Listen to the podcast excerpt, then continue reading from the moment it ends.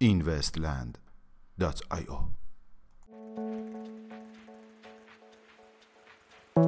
سلام. با اینوستیلی شنبه 18 اسفند ماه 1397 در خدمت شما هستیم. وزارت دارایی کشور آلمان قوانین پیرامون امنیت مالی این کشور بر بستر بلاکچین را منتشر نمود. قوانین منتشر شده پیرامون استفاده از رمزارزها و امنیت کشور آلمان بر بستر بلاکچین توسط وزارت دارایی این کشور علاوه بر بحث درباره صدور توکن های مخصوص به این سازمان به بیطرف بودن قوانین و مقررات رمزارزها نیز اشاره کرده است بدین معنی که رمزارزهای صادر شده هم می توانند بر بستر بلاکچین باشند و هم بر بستر DLT ویتالیک بوترین بنیانگذار بلاکچین اتریوم به منظور حمایت از توسعه دهندگان این عرصه در طی توییتی ایده کسر کارمزد تراکنش ها توسط کیف پول های رمزارزی را مطرح نمود. برند غذایی محبوب بامبل بی فودز همکاری خود را با شرکت بلاکچینی SAP آغاز کرد.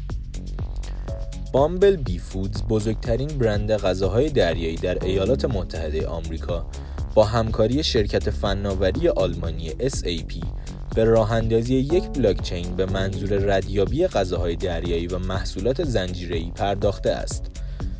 گفتنی است که بر اساس سرویس پلتفرم SAP این پلتفرم جدید قابلیت ردیابی محصولات زنجیره‌ای از اندونزی تا خط پایان را دارا می باشد.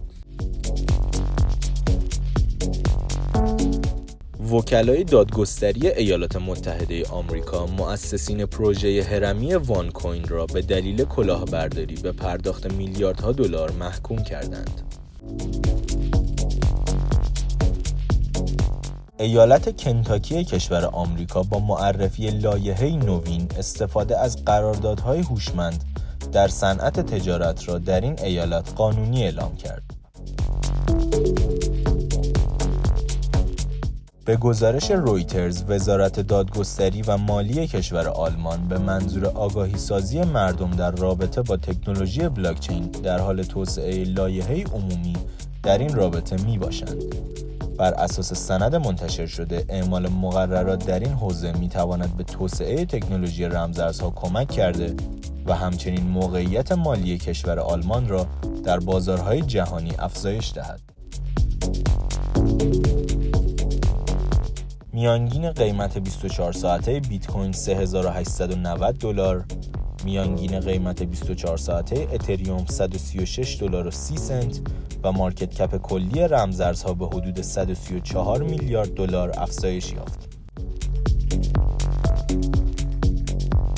ممنون که امشب هم همراه ما بودید تا فردا ساعت 21 خدا نگهدار